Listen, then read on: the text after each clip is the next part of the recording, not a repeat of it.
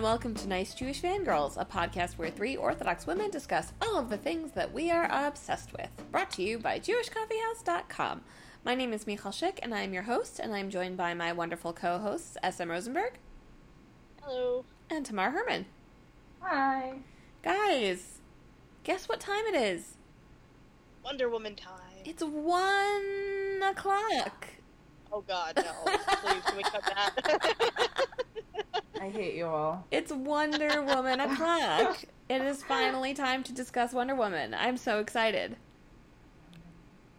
Are you guys excited? I already discussed it last time, so I'm like kind You didn't discuss it. You just talked about it. There was no That's discussion because we hadn't seen a it very yet. spoiler-packed episode. yes, indeed. When we get to our Wonder Woman segment, I we're not going to bother not discussing spoiler thing or discussing non-spoiler things, right? We're just going to go straight in. yeah, I mean, most of my thoughts aren't really about the plot. They're mostly about I, I have gendery thoughts about it, so I'll be talking about that. Okay, so we will get to that really soon, but first, of course, we're going to start with our obsessions. Uh, Tamar, I'm I'm putting you up to bat first. okay, hold on. I just need to look up the name of it. Um, I yeah. Um, I okay. So like over Shabbos a few weeks ago, I played this game called Ragnarok. I don't remember if that's the full title. I don't think it is.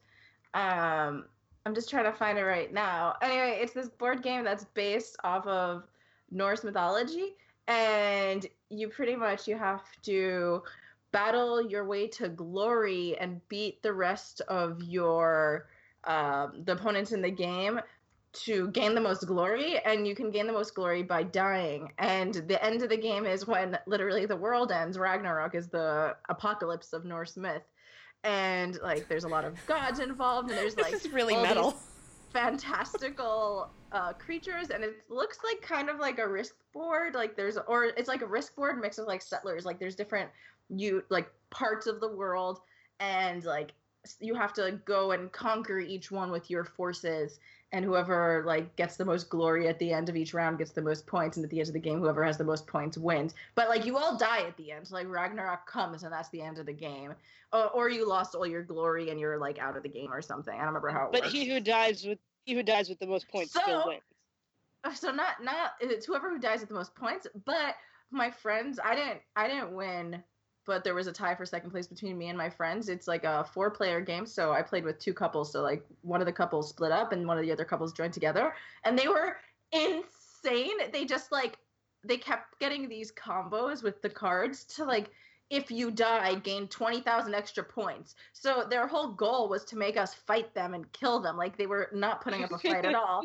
It's instead of like rolling the dice like in Risk, you have cards that have different values of strength and you kind of like battle it out like war. But there's all these different like play cards that change things. So they literally were like, okay, we're gonna play this card that undoes everything you just do. So your really cool card is super unpowerful.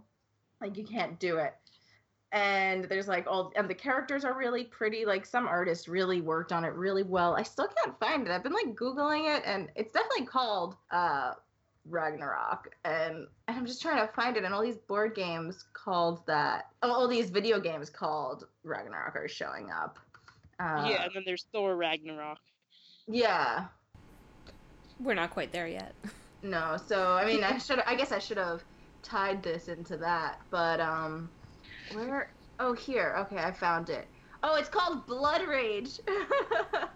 Uh, Okay. it's called Blood Rage. I forgot. Uh, How do you Uh, forget a name like that? because my friend just called it Ragnarok. Okay. So um, it's from it's it's called Blood Rage, and it's it was based on a Kickstarter that my friend entered. So like if you look at Amazon, you can kind of see all these little figurines, and like the real the art's really cool. It, it's kind of scary, but it's cool. They have like all these like cave trolls and like all your warriors, and there's one clan that's just full of women, and it's just very very cool. Um, and it was a fun game to play once. I'm not sure how much I'll play again because it's kind of a lengthy game and you get really into it because you're killing people. But yeah, I hadn't ever talked to. I, I like board games. I always lose board games. I'm not a very good uh, player at strategy. I'm only good at settlers because I play it on my phone. Um, so yeah, so like I like this game a lot, and that's my obsession. awesome. Yeah, I uh, haven't played that. I don't know. I have issues with board games sometimes because I think like they, they get too stressful for me. Like it's very intense, you know, and like I don't like competing because I'm always afraid I'm going to lose, and like I get competitive, and it's just not the greatest. But um, I feel like any games can get competitive, not necessarily board games. Yeah, no, I know. I mean, I used to like freak out while I was playing like President or something with my friends and like whatever, you know, sixth grade. And it was the hot thing to do in at recess, in between like the yo-yos and the poggle tops, you know. Pogs.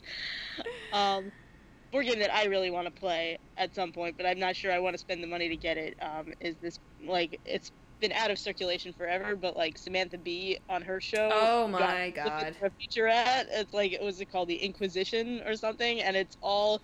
Uh, the entire game is themed on Jewish persecution, and it's it's awful and amazing. Like you pick cards, and they're like, you know, get your entire family expelled from Spain. That's like something like from Nazi Germany. Like I'm not okay it's, with it's, this. I'm pretty sure it's made by Jews, and it's meant as you know, you know, an educational thing. black humor, you know, black humor to make light of our uh, our historical plight. You Well, know, if I it was mean- made by actual Jews, then yeah, I wouldn't think it was nearly as amusing. Oh, But it's called Expulsion. I just pulled up the tablet ar- article. Should. The thing is, like, they did actually have anti-Jewish board games in like Nazi Germany. That's what that I'm was like saying. expelling the Jews. So it is funny in that context. Um, but you know, I like that. You know, it's Jews taking ownership of our own problems. Yeah. You know? yeah. yeah. anyway, SM, what's your uh, what's your obsession? Okay, so my obsession um, has nothing to do with games. I actually bought my very first cookbook recently um, because I want to get more experience with cooking and baking. Um, because like I, I know how to do like basic Shabbos food and like basic things that you know I grew up with, and you know same old recipes uh, that my mom has always made. Uh, but I want to branch out and try new things. Uh, and I wasn't sure how to do that, and I've been basically making, you know, a few new recipes here and there from, uh, you know, tasty videos on Facebook and stuff like that. Um, but I wanted something more systematic and uh, structured, that I could go through and like check it off and just like feel like I'm making progress. And so I decided to get a cookbook and the cookbook that I got is called Damn Delicious by Chungah Rhee, and it is based on her food blog, which I have not read, but considering that she's very successful based on a food blog, that you know implies that her recipes are crowd tested and they stand up. So, um, yeah, I'm very excited about this. I started blogging about it actually. Um, I started a whole new WordPress blog called Millennial Cooking because um, it's about me as a lazy millennial um, trying to muddle my way through cooking um, without really knowing what I'm doing because I don't know, millennials don't know how to do anything. um, Uh, I know how to cook. I don't know. I know, I know. Some, but like, it's the people blame millennials for you know not buying this this thing or not doing that thing and whatever. So, um, you know, there are plenty of people that I know who you know live off freezer pizza and ramen, and that's fine. You know, nobody needs to know how to cook if you can get by on other things. Um, But it's much healthier. yeah, and so like this this book is supposed to be um, it's a hundred recipes, and they're supposed to be uh, easy and quick and moderately healthy. So I uh, so I went for that, and yeah, and I've posted uh, to my blog. I posted like an intro post explaining what I'm doing, and then I posted my first recipe post because I went and I made one of the recipes, and I took pictures throughout, and I didn't screw it up, and it came out pretty good. So, um, yeah, I'm planning to make more and go through the the whole cookbook from start to finish. Yeah. And that is that is Is it a kosher plan. cookbook or it's Not like- a kosher cookbook, and I note that on the blog that I will be modifying some recipes accordingly. Um, yeah, like there's a recipe, like some recipes are just, you know, they'll have a non kosher ingredient here or there, um, or they'll add cheese or something, you know, and others are like entirely non kosher, like there's a bacon wrapped scallop recipe. And like, so I, I can't more scallops. So I'm going to see if I can find. I know that they make vegetarian scallops, and I know they they make vegetarian bacon, and they also make like turkey bacon. So if I have a vegetarian scallop, can I wrap it in a piece of turkey bacon? Um, I'll see. It's all an adventure, and the point is, you know, just to feel like it's, you know, it's okay to experiment, and it's okay to, you know, get things wrong because in general it takes a lot uh, it takes a lot of mistakes to get something that's completely inedible. So like, even if it's not not great or not as good as you know it would have been if the uh, professional cook who made this cookbook, you know, would have made it, um, it's still going to be probably edible and probably different from you know same old stuff that I have all the time. So.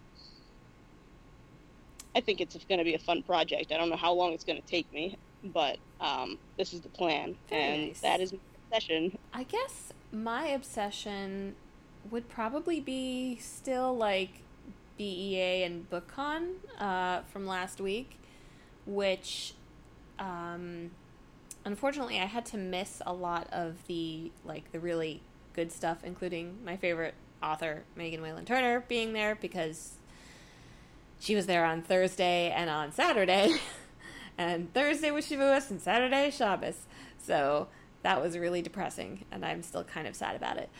But it was uh, it was still really fun to like go and walk around and like you know get back in touch with like publishing people, and you know I got a copy of Leigh Bardugo's um, uh, Wonder Woman book, which is coming out in August, which I'm really excited for, and um, yeah, it was it was a good time. I definitely I think BookCon is it is fun. Like it, you know, I, I kind of I really didn't like it the first year, which was I think two years ago, and then last year it was in Chicago, so I didn't go. Uh, but BookCon is you know it's open to all, and I think you have to go in with like the right expectations. But it's not that expensive as far as like conventions go, and there are a lot of panels and um, fun booths, and you can buy like bookish stuff. And if you happen to be uh, an industry person, you can also go to BEA, and that's Book Expo America, and that's also a lot of fun. Um, at BEA, though, you have to you have to be aware. Like the first year I went to BEA, I made a massive mistake, uh, which was I I took all of the books that were offered to me, and they offered offer you a lot of books, and so I could basically not walk by the end of the day, and uh, and it's the Javits Center, and if you know what the Javits Center is like, it's it's a nightmare enough without being weighed down by I I don't think I'm exaggerating like 15 pounds of books. So uh, yeah, that I've had the was- Javits Center. I've had the Javits Center described to me as you know, think of a really, really, really bad idea. Now turn that bad idea, turn that bad idea into a convention center, and then you get the Javits Center. I just think of it as like this massive dinosaur crouching on the end of Manhattan.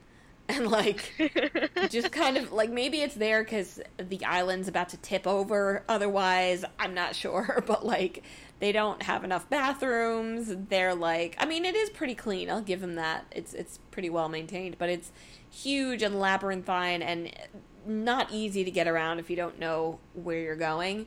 Uh, so like part of my experience, pretty much whenever I'm there for whatever reason, is walking at least a block in the wrong direction and then walking around again. It's so annoying. It is very annoying. Can't wait for New York Comic Con though. Uh, I, yeah, I bought my ticket for that, but I went to BookCon at Javits Center. Uh, sorry, I went to Broadway Con at Javits Center, and I think it was probably smaller than BookCon was. I hope, because it was pretty small. Um, but yeah, I mean, I went. I was in the LA Convention Center a few times, and it's just that one's also really roundabout. Like, why can't people just design normal convention centers that are just like easily accessible? Why can't you make them have like four stories instead of two really long ones.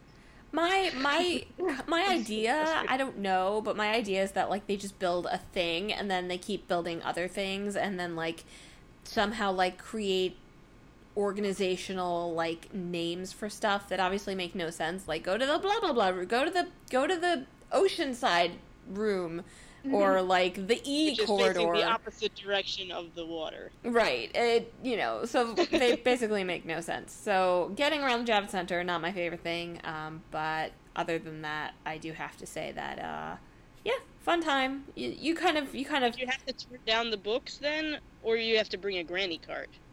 you can't. You're not allowed to have a cart on the floor. People Okay. people actually That's- bring suitcases. Um, and yeah. Can you have So- wheelie suitcases?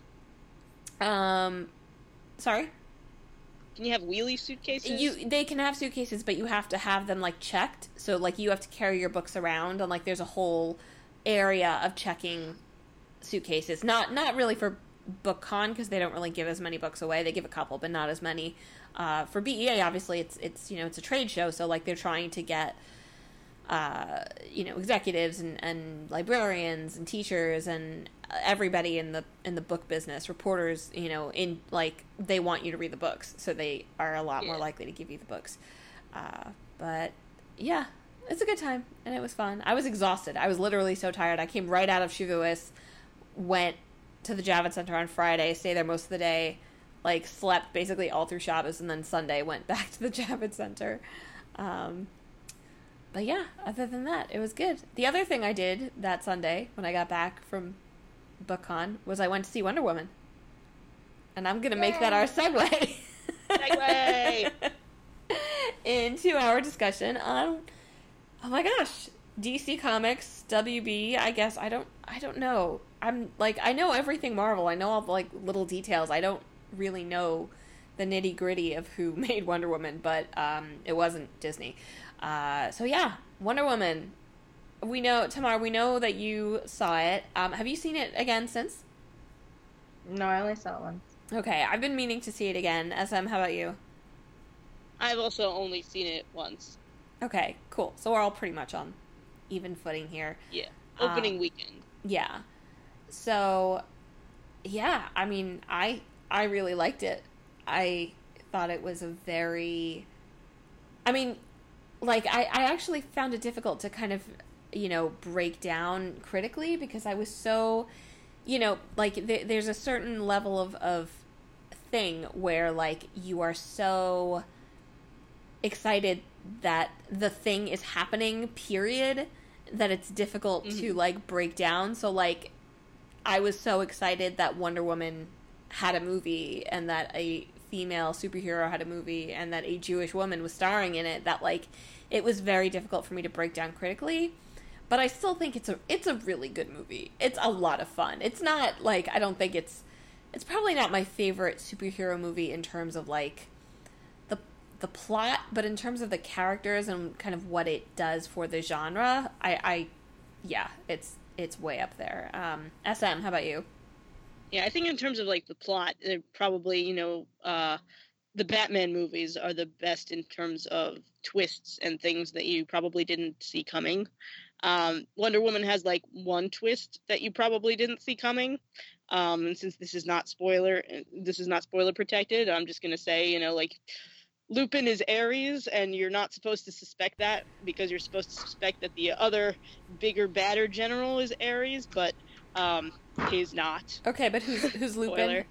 For those Lupin, for those who don't know, um, well, Lupin is from uh, from the Harry Potter movies, which most people I think who are listening to this probably know. But in case you don't know, um, Lupin is um, a character from Harry Potter. He plays, uh, well, he's he's the uh, Defense Against the Dark Arts teacher. Oh no, I, I didn't mean who is Lupin. I didn't mean who is Lupin. I'm saying who are you referring to when you say Lupin? Okay, when I say Lupin, I mean the obviously the actor David Thewlis who plays. Um, I don't know what his character's name was other than Ares, but he plays this. You know, uh, he seems like a benign, you know, even helpful uh, uh, elderly gentleman who is um, like the boss of Chris Pines. Like he's he's one of the uh, I don't. What, what was what was his job? Like he was. He was, a somebody. Politician. He was like He's the a politician. minister. Yeah, he was the minister Yeah. of something or other. something. Like he was involved Yeah. in the peace talks. He Yeah. worked in Parliament. I'm gonna look That's up his actual name. Hang on. Yeah. So basically, I was just thinking of him as Lupin with a mustache. Yeah, and like he seems, you know, like this, you know, friendly and even supportive uh, presence um, for the uh, the part of the movie where you first meet him, and then later on, it turns out that he was actually uh, Ares, the god of war, trying to manipulate um, everything uh, in order to produce more war. Yeah, um, I I thought that was. oh, hang on, one second. Sir Patrick Morgan. That's his name. Okay, Um, he had a name. I didn't know. yeah, it wasn't exactly. It didn't. Yeah, uh, didn't didn't jump out. But It doesn't. Yeah, it's not exactly Doctor Poison. Yeah, that's a lot more memorable. Um, but yeah, I mean, I, I thought that that was a good twist. I had some issues with the way it was portrayed. Um, it was interesting because my brother came out of the movie saying like, "Oh, it should have been Steve Trevor who was actually Ares," and like that would have been Oh, a better God. twist. And I'm like, Would well, have broken my heart. I mean, I, that would have so good. I, uh, okay. I don't want evil Chris Pine. I can't. I, don't can't disagree that. with I'm him that it would sorry, have been like it would have been a better twist, but I think it would have also Yeah, not been within the spirit of the movie. Like it's Yeah, not that not. cynical. It's actually a very uncynical movie, and I think that th- that That's would have been great. too cynical. You know?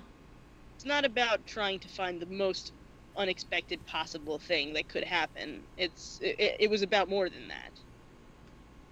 Yeah.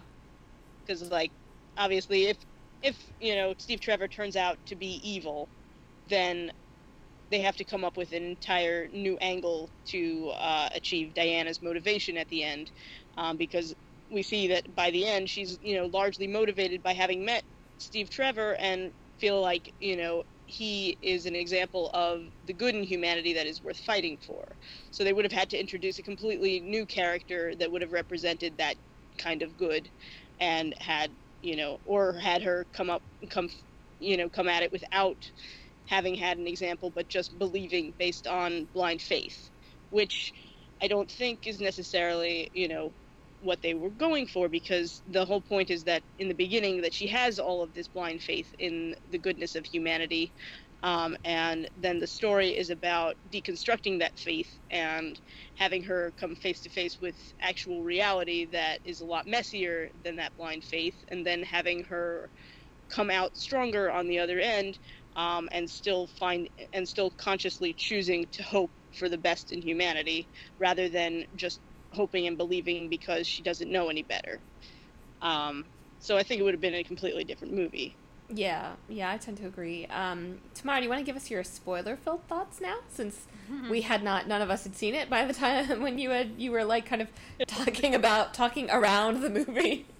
Um, yeah, I also like ruminated on it a bit. So like I'm I'm not up like on uppers like I was then. Like I thought about it a little bit, decided like what I didn't like, what I did like. Um, I I thought I mean I thought it was very obvious what was like gonna happen. Like they kept on trying to foreshadow things. Like as, aside from Ares, which was just like you are too nice, of course you're gonna be evil. Like that was just whatever. But like from the beginning, it's like, oh, Diana is clearly the weapon and not like Oh, the well, sword. yeah, that was obvious. Yeah, And I was just that she like, was the god I was like- yeah, I was like, Diana, you're so stupid. But like, I think that naivety was important for her role. Um, I also just don't know the origins of Wonder Woman that well, so like I bought it.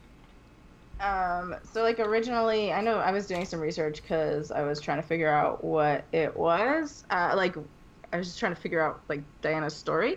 And uh, in the first comic, she like won a competition to go be like a savior of man, um, and they they didn't do that. I heard that Patty Jenkins like tried very hard to be able to pretty much write the origin story she wanted, which was one of the reasons that like it kind of took a while for them to do this. Like apparently she had to sit down with DC multiple times and be like, I don't want to do one of your set origin stories. I'll stick like to the characters and the ideas and everything, but like this is my movie. Um, I don't remember which interview it was in, but uh, she she Yeah. really she really was. It was just like a quick line, but you could tell just from what she was saying that like that was a serious discussion when she was brought on board and that was interesting because like she didn't even write it um, but she like was intent on telling an origin story that was not from the comics Mm-hmm. and by the Um, way, just I have to pause and can we all just give Patty Jenkins a massive hand because not only the first woman because I can I, totally. clap. yeah, I'm clapping. I'm just going for it. Because I mean, I haven't seen Monster, which was her other major film. I really want to. Um, Oh, with Charlize Theron. yeah. yeah Um, but I Huh. I think she did just such a good job. First of all, with you know with the characters and with the action, but also, I mean, she is the first woman to direct a movie that made over like a hundred million dollars or something, which is heartbreaking when you think about it and how many movies you know Mhm. make over a hundred million dollars. Uh, but still, you know, fantastic accomplishment, and everything she has said about Wonder Woman uh, seems like she has just such a wonderful grasp on on the story. And again, it's you know so refreshing and wonderful to get a you know good female perspective uh, on superhero storytelling. Yeah, and So. she was under so much pressure. Yeah. I just, you know, I can't even imagine being in her shoes, like, and and succeeding. Like, it's just so much. Yeah, Like everybody pinned so much, so many hopes on this, and like there, were- and clearly, you know, with the marketing and everything was not helping her out at all. You know, and what I saw recently is that it's having um, a lot of staying power in that people are, you know, telling other people that it's good. So people who didn't see it opening weekend um, are going, and people are going to see it again. Um, and it's the top of the box office as opposed to like Batman versus Superman, which as soon as you know opening weekend died down, it just fell off the charts. hmm So like this Yeah. is really good. And this is a this is a very good thing for superhero movies in general and obviously for for women um, in superhero movies. yeah. And hopefully the executives will learn from this, but I don't count on it really because executives are stupid. yeah, they are. Um, I'm sorry, Tamara. I kind of cut you off. What were you saying? Um, but yeah, so you know, did, like, hang on, what am I actually saying here? How, what did you guys think of the kind of? I wouldn't. I wouldn't necessarily say say that there are Jewish themes in the movie, but I do think that there is what to like to look for. You know, obviously, um. I'm tr- I'm gonna try and pronounce her last name correctly, even though like my brain tells me that it's Godot, but it's Godot. Um, as we, I, th- I think we like figured that out, and then I was like, but they can't, mode. but they can't mean for us to say the T, but I think they actually do. Um, so, uh, Gal- remember that Hebrew Hebrew in Hebrew there are no silent letters. Exactly. Um, but yeah, so Gal Gadot, uh, you know, being a, a proud Israeli Jewish woman, um, obviously does make us think about that. So, did you guys see any particularly Jewish themes in the movie? I, I, I had one, but I'll I'll discuss it after. I wasn't really looking at it from that angle, but I do think that it was very, it was pretty inspiring um, to see um, a woman who has, you know, actually been in an army and has, you know, she didn't necessarily, you know, see combat herself, but like was in a context where combat was a reality. Um, and to see her, you know, portray a role that is very strongly anti-war and anti-violence, um, and you know, and fighting for for justice and good things, and uh, you know that scene in the in the parliament where she holds um, the leaders accountable for their inaction. Um, yeah, I think that I found that um, I found that angle um, stood out to me more than like anything particularly Jewish. Yeah, I mean, it definitely was a very a very strong theme in, in the movie, like the. I don't know, not anti. I mean, yes, anti-war, but also in a in a I think slightly different way than had we've approached that before. Um, but Tamara, how about you? Did you see any Jewish themes or? Um, so I mean, I didn't really like look out for them, but after Shavuot, I came back, or Shabbos, after I saw it, I came back, and one of my non-Jewish friends had sent me like a link to a Times of Israel article because he's like, I think you'll think this cool, and I couldn't figure out how he ended up at that review. Actually, now that I think about it, um, but he, it uh, pretty much the author Jordan Hoffman, I think it was, uh, kind of explained Diana's naivety and like lack of worldliness, but still a desire to fix the world, uh, essentially as a, a tikkun olam, like the Jewish idea of like fixing the world, and I really like that. And um, I have I have a lot to say about uh, Gal Gadot, and Diana is like a Jewish feminist icon. Um, but I'm actually writing an article on it today. Um, gonna, it's not going to be so intense, but I had just watched um, like a documentary, a mini documentary by Lindsay Ellis. Uh, she's like a, someone I follow on Twitter, and she's really good at these little short 40 minute documentaries on things.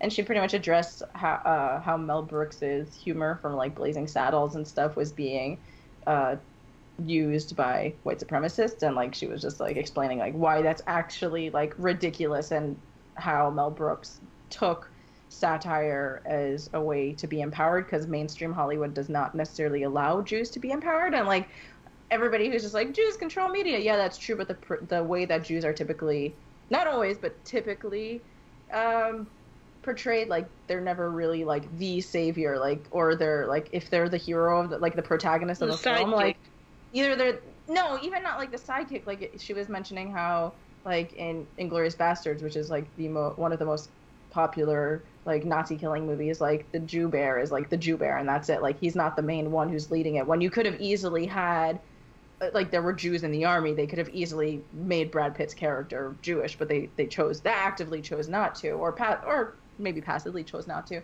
Um and how like in Holocaust movies like the biggest ones are almost always about like Jews not being able to save themselves and someone else has to like a righteous Gentile which Yeah, is a the great story. series. yeah and how like life is beautiful kind of like she was really mad and apparently mel brooks also hated it. He like i've never seen it but i didn't realize that it was kind of attempting to like show that there's like good stuff going on even when you're in like the darkest place but like, mel brooks thinks that's like he's like that's ridiculous. Like this is literally the hardest thing that any people have ever gone through. Or not uh, literally the hardest see thing. life is beautiful being like that, but that's a matter for a different discussion. Right. So I mean, so just saying, so like this, so pretty much she was going into it really intently how Jews like they could be anxious or they can be crazy or they can be whatever, but they're never the hero.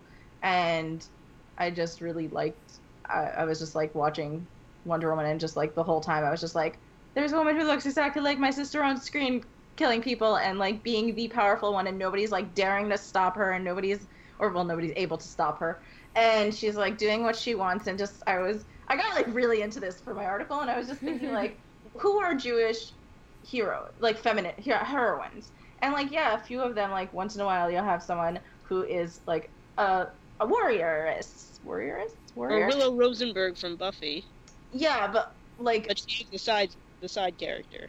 yeah but so like i was thinking of like She's also more a practicing traditional. Wiccan, so like yeah.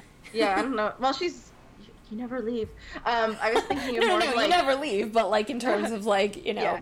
portraying a ton of Jewish behavior, it's there like was not not a ton. Yeah. Yeah, Um, she just but you was- know doesn't celebrate Christmas, and she has a Jewish last name, and that's Yeah. basically. Well, she she does also put stones on somebody's grave, uh, so I guess That- Joss knew yes. about that thing. But Uh, but yeah, I was thinking of more like traditional heroines. Like I was literally getting biblical, and I was like thinking of like Yael and uh, Tamar and Esther, and like how like yeah, Yael did kill someone, but like she like essentially brought him into her home and just like very domestic and feminine before she stabbed him in the head. She lured and him into Esther- a false sense of security with And it. Esther did that too. So like these are all- and like and Tamar also was like tricker trickster. She like convinced her father-in-law to sleep with her because she had a nuvu or she didn't have a new one. She nuvu and she just wanted the line to continue, depending on if you like are reading the text or not. Like either way, she wanted the line to continue. Yeah, she had And to, uh, society um, seeing her as a woman. She had to use that um, rather than you know assuming anything that would have been traditionally a masculine role, like fighting. exactly. So like I felt like just watching Gal Gadot. Like I like wrote this in my article. I was just like, so like disclosure, I have light brown hair and green eyes. So like I'm not the like ideal Jew, but my sister is. And like honestly, I was really thinking about it. My sister, like aside, like she really looks similar to Gal Gadot. They both have really dark brown hair and those like very dark brown eyes. Um, although my sister has like two kids, so they look a little bit different because she doesn't work out like Gal Gadot does. Um, I'm gonna edit that out because she might kill me if she ever finds out. about.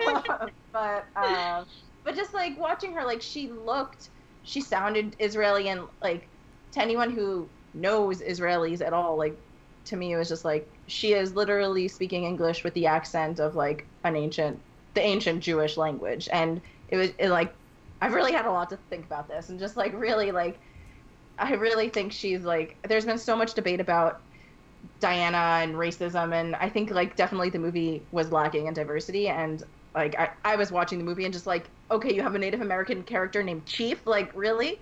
And I mean, I'm just, gonna assume that's from the comics, but I don't know. Maybe I don't know. I shouldn't I have- necessarily give it a pass just for that. article that's that someone that someone shared um, about um, it was it was from a from a First Nations website, um, and they were really um, the the article at least. I don't know about you know the the general opinion, um, but the article um, was about how you know how really impressed and how like this was groundbreaking for uh, for them in terms of seeing a Native American character on screen who, you know, he starts out and they, they assumed that he was going to get killed, you know, and they assumed that he was going to be, you know, very, very minor, and he ended up having a much bigger role than they expected. And he Um, has a ton of agency. Like he he maybe Yeah, has was, the like, most agency of like a hero male character after Steve. and apparently the uh, the actor um, had a, a lot of input like pretty much all his entire costume design was from him and not from anybody else's idea of what um, he should be wearing and the actor uh, was First Nation. yes Oh yeah, we would have heard. I think if if he had not. Been. yeah no, it was he was yeah i think he's he's done other things he's done you know he's been a character actor um, as far as i know um, maybe a stunt person also i'm not sure um, but yeah the article made me feel like you know you know in some ways obviously not to the same degree because you know he was he was still a minor character he wasn't the main character but like what you're describing about you know seeing a jewish woman on screen in a major role like that seemed to be a similar idea of what um, this writer was talking about in terms of seeing a Native American character, which I think added a whole um, different uh, angle to it. Well, I mean, I, I think what I was describing was a little bit different because Diana is a demigoddess. She's not Jewish in the film, and this and like that was really great that Yeah. they had a character who is definitely who he was supposed to be. And I was just saying that Yeah, Well, no, I but, mean, I like mean, in terms of feeling like you know, like there's there's somebody on screen who looks like you, and you know, who is you know Can in some way reflect your who's there culture. and who is being treated respectfully and who is allowed to do things that you haven't seen, you know, a character or an actor allowed to do in you know in in other movies. the Jewish theme that I saw personally in the movie was kind of like a. And nobody steal this idea because I do want to write it up at some point, but like my keyboard is broken, so my writing ability has like completely collapsed at this point. Um, but I I thought there was something really to be said about Ares as the Yetzer hara, the evil inclination. Um, that certainly, if you went to a Jewish school, I think you've been taught a lot about the Yetzer hara. um, and I, I really liked the way that you know Diana comes into this story convinced that the the evil inclination is something um, is is Ares. There's no gray area there. Uh, you know, it is Entirely external, external. right? Exactly, external to humanity. Kind of almost in a way like the Christian version of the devil. I would I would assume.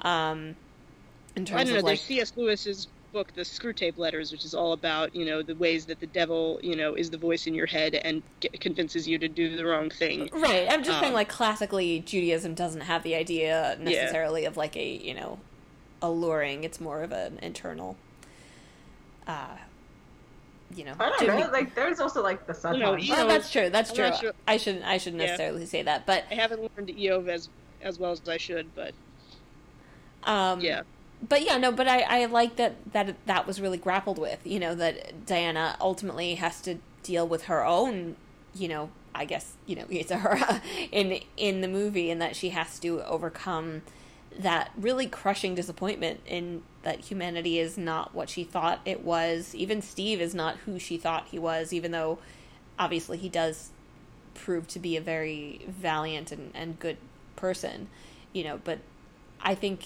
you know, one of the one of the things that like the movie deals with again is is things not being black and white, which for a superhero movie set in World War One, I was really impressed by, and I I liked kind of, you know, extrapolating Jewish ideas from that personally.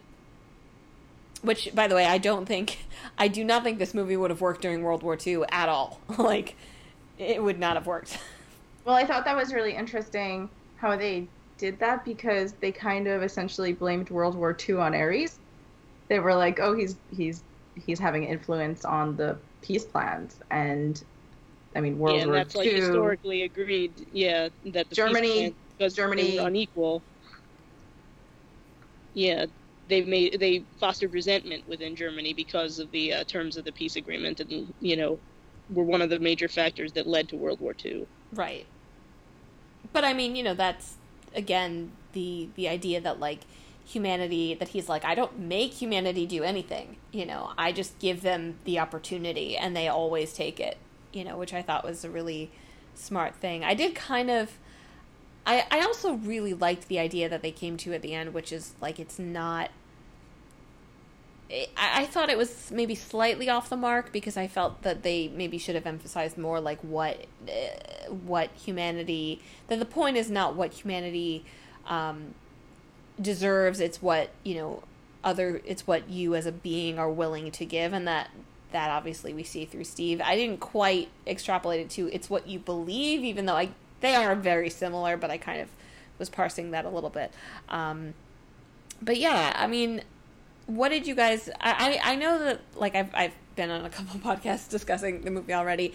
Um did you guys feel that there were any kind of hiccups in the story or in the presentation? Because for me, like the final battle Yeah, it didn't just really goes on work so for me. It went on so long. It was kind of incoherent with all of the Yeah. CGI and like Ares melting and then not melting and then Diana's throwing I the thing like- and Yeah, I uh, I don't know because in general fight scenes tend to you know I find I tend to find them boring unless you know exactly what the stakes are, um, which is why like I am one of the few people who who liked the second Avengers more than the first Avengers because I felt like most of the action in the first Avengers was like, you know, it was just, you know, Avengers fighting each other and you know that like nothing is going to happen to any of them because they're all the Avengers. And so like so what if Captain America throws his shield at Iron Man like no one cares. Um yeah, so in the in the Ares fight, it was you know after a while you you know you feel like you know this battle has has outlasted the stakes. You Well, know, they, like they the kind of stakes- they kind of repeat the same concept yeah, a just couple like of times. being thrown against this and him being thrown against that, and him, you know it's just it's just a lot of back and forth. Yeah, Um, it was not nearly as interesting or engaging as the early fight scenes. You know, with the Amazons, I'm like, you know, Robin Wright being complete badass. Like those were great. that was amazing. Tamar, what did you think? There was like a few moments where I was just like, "This is weird." I didn't love that the Doctor Poison thing was like, "Oh, the the disfigured woman is the villain," um, and that like they tried to humanize her, but they didn't try to humanize the the evil guy at all because he's supposed to be the red herring for for um, Ares. And in the final battle, like, part of me was just like, "Why should she have to like?" Have this pain to like be motivated. She's supposed to be so good that she should be motivated anyway. Like why does someone have to die for her to feel that way? And then i felt like a lot of people's response would be oh because like like she's a woman so like love of course women do love. And like i got really mad at that but at the same time I was like okay but like she is a different sort of superhero than like superman and batman who like do it because it's right or because of revenge. Um Yeah, I mean, I think I think that that you know, that's where it kind of comes in, like the the whole like deserving thing. I think that she, obviously, the loss of Steve is emotionally very difficult for her, but I think it's also the the the display of his sacrifice, you know, that is more key, you know, than the fact that they were romantically involved. You know, it's it's the outright display, like the the de- the demonstration of Like, his philosophy, and that he is willing to back that up. Um, again, not that she doesn't love him, and not that that grief is not part of that. Uh, but I think, I think that was more what they were going for, as opposed to just like, ah, you know, my lost love. you know, like an example, like an example of, of pure good. yeah, You know, um, like I definitely- uh, I definitely mentioned agree with person of interest last time. Um, and like there's a point in like the later seasons of Person of Interest where they're trying to explain, you know, to the machine how to differentiate between good and bad people because the machine has has gone on the fritz and for whatever reason and is um, start starting to see like the main characters as bad people um, because of things that they did in the past, you know, and so it's like it's explaining the con- you know, so one of the characters explaining the concept of atonement and explaining, um, you know, like lives that are saved, you know, and and saving lives is a pure good, you know, and so like that's the kind of um, the I think that what they were going for. I agree that they were going for an example of a pure good um, that you know could not be refuted. Um, yeah, something like that. Yeah. Um, but yeah, I mean, I, I will agree. I, I, I personally, while I have no issue with Steve like dying, I did think that it was a little bit like unnecessary slash ripoff I wish of he hadn't Captain died. America. like, I would have been okay if he had like parachuted out at the last second. Like I would have been okay with her thinking that he was dead. Like I know it would have been cheesy, but I would have been okay with that. no, I was I was glad that they they carried through on that because I was also expecting one of the at least one of the gang of misfits, you know, to die, uh, who were you know two people of color and someone suffering from severe PTSD slash. I guess maybe at that time would have been considered a person or not a person of color, but a marginalized person from being Definitely, Scottish. he, like, yeah, there'd Yeah, no, he was Scottish clearly people. yeah, um, yeah, so the Scottish thing, I not, don't know enough about the politics of the time, but definitely uh, mentally ill and suffering from PTSD, or as they would have called it at that time, shell shock. Um, and I saw that also as like a further, you know, manifestation. Um, this came up in Olaf, I think, um, about because somebody was saying that the sidekicks were unnecessary and that they didn't do anything, but I felt that they served a really important thematic purpose, even though that they didn't necessarily have a plot function as much.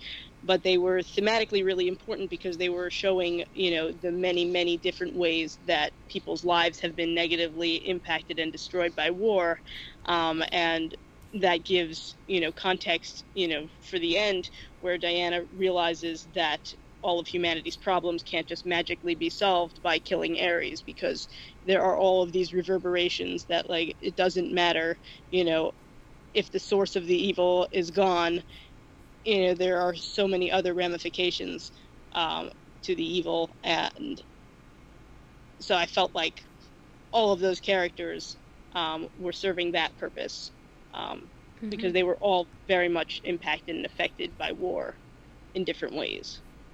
Yeah.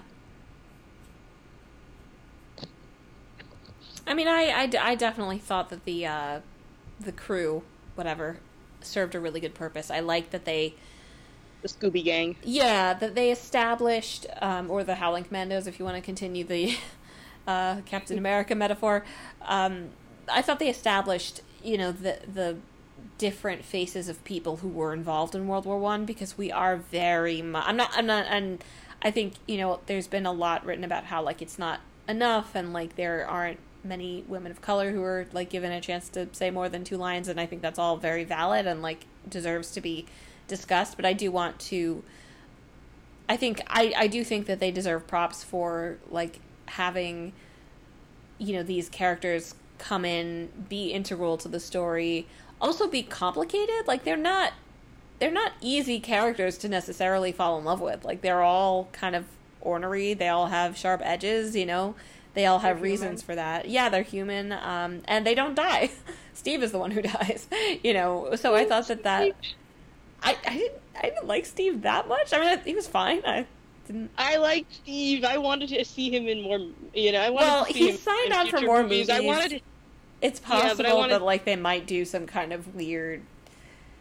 it's possible, know. but they're probably just going to show him in like flashbacks and Yeah. stuff. I don't know. Like Sean Bean gets credited in the later Lord of the Rings movies, and you only see him for like five seconds getting shot with arrows in flashbacks. So, like, Well, no, I don't know what they- he's in the extended. He has a great scene in Gondor. yeah. Very rare flashback. Anyway, but yeah, um, I like based a whole fanfic on that, so I remember it be- vividly. I would have really enjoyed seeing him be Diana's sidekick for you know a whole bunch of movies. Yeah, I hear that. Um, what were you guys? I just thought they had really great chemistry, and they, you know, just went back and forth really well. And I read that a lot of their scenes were, well, not a lot, but like definitely the one on the boat was improvised. Um, and they just, you know, they clearly had very good camaraderie. And I've seen, you know, Chris Pine's interviews. He also, you know, along with Patty Jenkins and Gal Gadot, really, you know, gets what you know was important about this movie. Yeah. Yeah, definitely.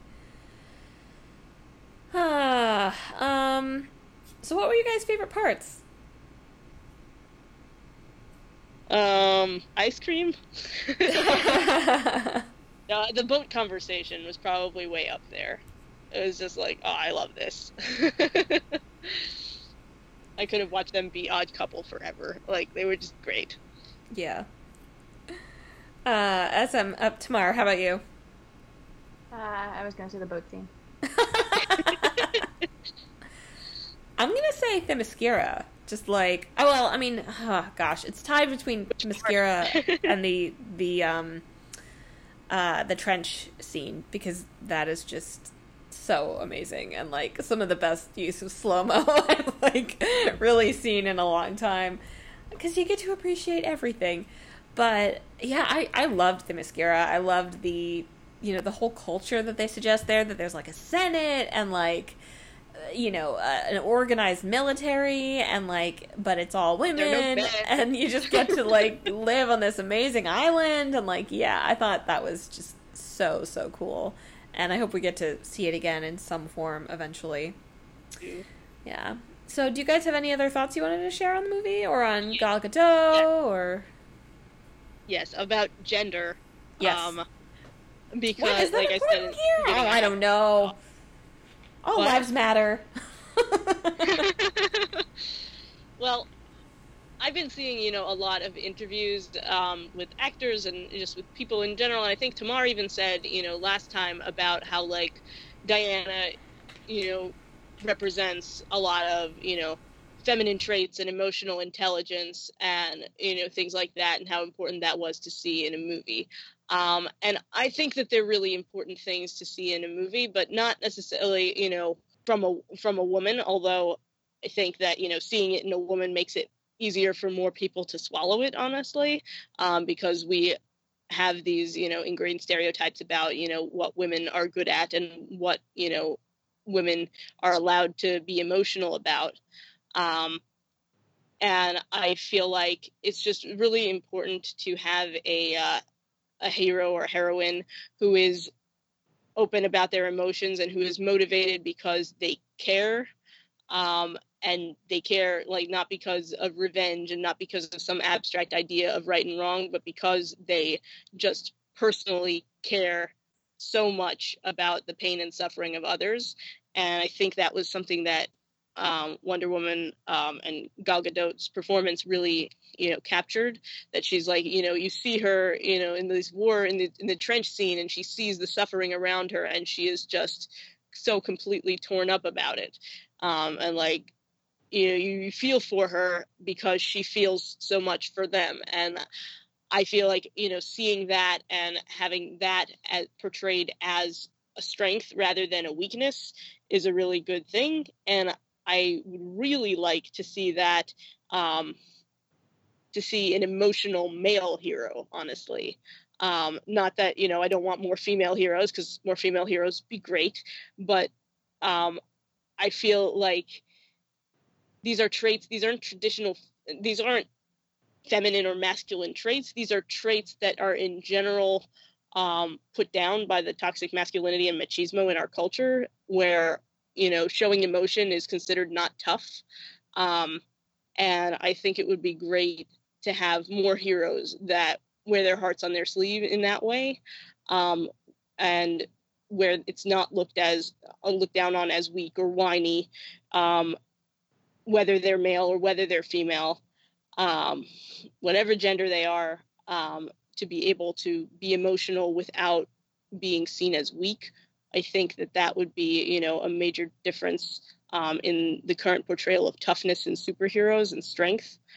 Um, and yeah, I don't necessarily have high hopes of it happening, but I think that you know a movie like this shows that it's possible to have a hero that is openly emotional and still comes across as strong, and so maybe other uh, writers and actors and directors will take more chances in terms of how they portray strength in other heroes um, of any gender that they happen to be. Um, and yeah, I've been thinking about that a lot. Yeah, I think they did a good job with that. I mean, I I even interpreted like um, the the Scottish guy, like his PTSD and kind of um, performed masculinity. You know, like I, I thought that there was some commentary there that you know because Diana was very much in a um, in like a, a, a soothing role with him and kind of very non-judgmental of the whole you know of of his what what I guess would be perceived to be weaknesses, right? Yeah, um, I liked how she's just so affirming of everybody. You know, like even with the ice cream scene, you know, and like this is wonderful. You should be very proud. You yeah. know, like yeah, very affirming of people's yeah, exactly. experiences, people's lives. Yeah, so I thought that was really, um, that was really wonderful. Um, Tamara, any other things you wanted to bring up? Nope, nothing comes to mind. Cool, cool. I'm trying to think if there was anything else I wanted to say. Um, oh, do you guys have any hopes for a sequel? I mean, I think I've heard that we're getting a sequel. yeah, we are. Awesome. Okay. I don't know the sequel other than the Justice League movie, right?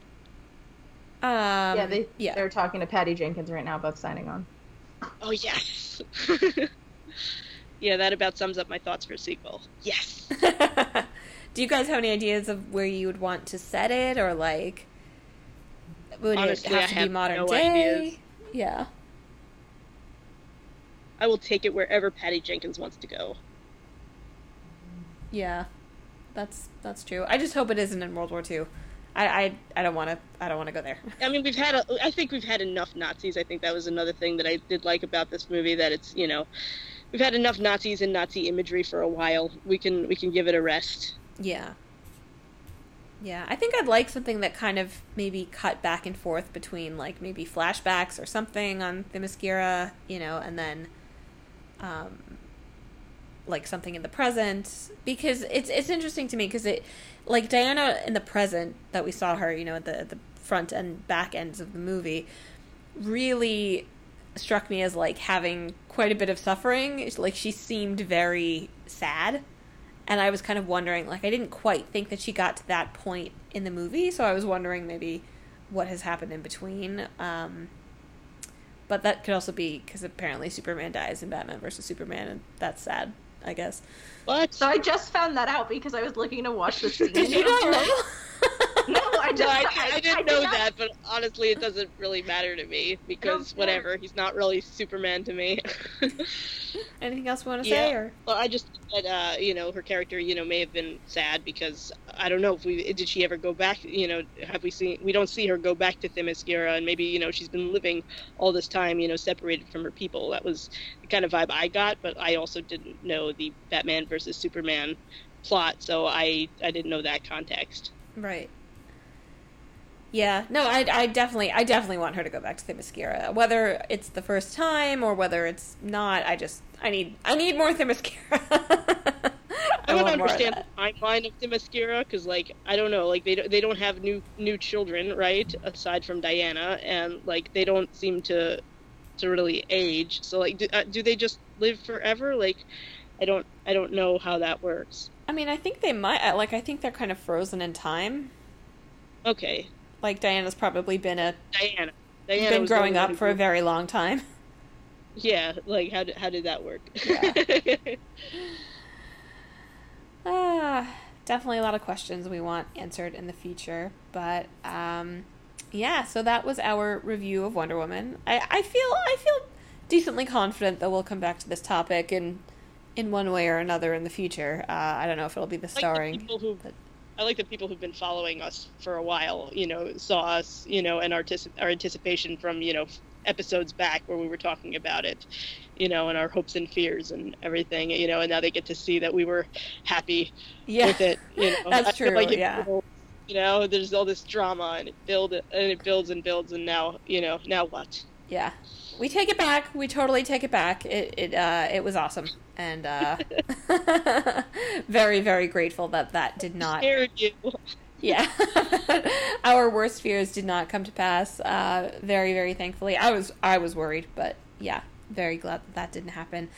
So that is it for this episode of Nice Jewish Fangirls, episode 16 already. Wow, pretty crazy. Um, maybe we'll. I, I, feel like we're we're talking about maybe doing another live stream or some something along those lines that will be in the works. Talking about For the twentieth app. Oh, maybe that would be a good idea. We could celebrate that way. Um, also, we have a sparkly new purple logo, so that's cool. I love purple. Purple's awesome. Uh, cool. So, Tamar, where can people find you on the internet? Uh, people can follow me on Twitter and Instagram at Tamar Writes. And SM. Um, you can follow me on Facebook and um, on Amazon. You can buy my fiction, and um, I just started my cooking blog at millennialcooking.wordpress.com. Nice. You can find me on Twitter at InkAsRain. You can find my Facebook page. You can find my writing at hypable.com. And you can, of course, find the Nice Jewish Fangirls on Twitter at Jewish Fangirls. You can also find us on Facebook at Nice Jewish Fangirls. You can find us at JewishCoffeehouse.com. Check us out as well as all of the other awesome Jewish interest podcasts. I think they just started a, a feminism podcast or one, a female related mm-hmm. podcast. So shout out to that one, which I don't know its Girl name. power. Girl power! Yay! um, you can email us at nicejewishfangirls at gmail.com. We love getting your email. And please, please, please, please, please leave us an iTunes review. Diana of Themyscira begs you to leave an iTunes review. we could really use Just more don't reviews. make another pun about it. Just It very- we will lasso of truth you. Uh, but yeah, it, it's very uh, it's very important for our iTunes rankings, and of course, we always love to hear what you think of us and if you enjoy listening. So thank you so much for listening. We will be back again soon. If you have any comments, questions, ideas, let us know on all of the outlets I have mentioned. Thank you so much for listening and live long and prosper. That's what I said. Live long and prosper, everyone. I wish I wish Wonder Woman had like a better slogan because I would totally replace it with that. slogan? No, I don't think she does. Oh she well. just has like vintage memes. and I'm just I just have her theme song in my head, so yeah. All right, bye.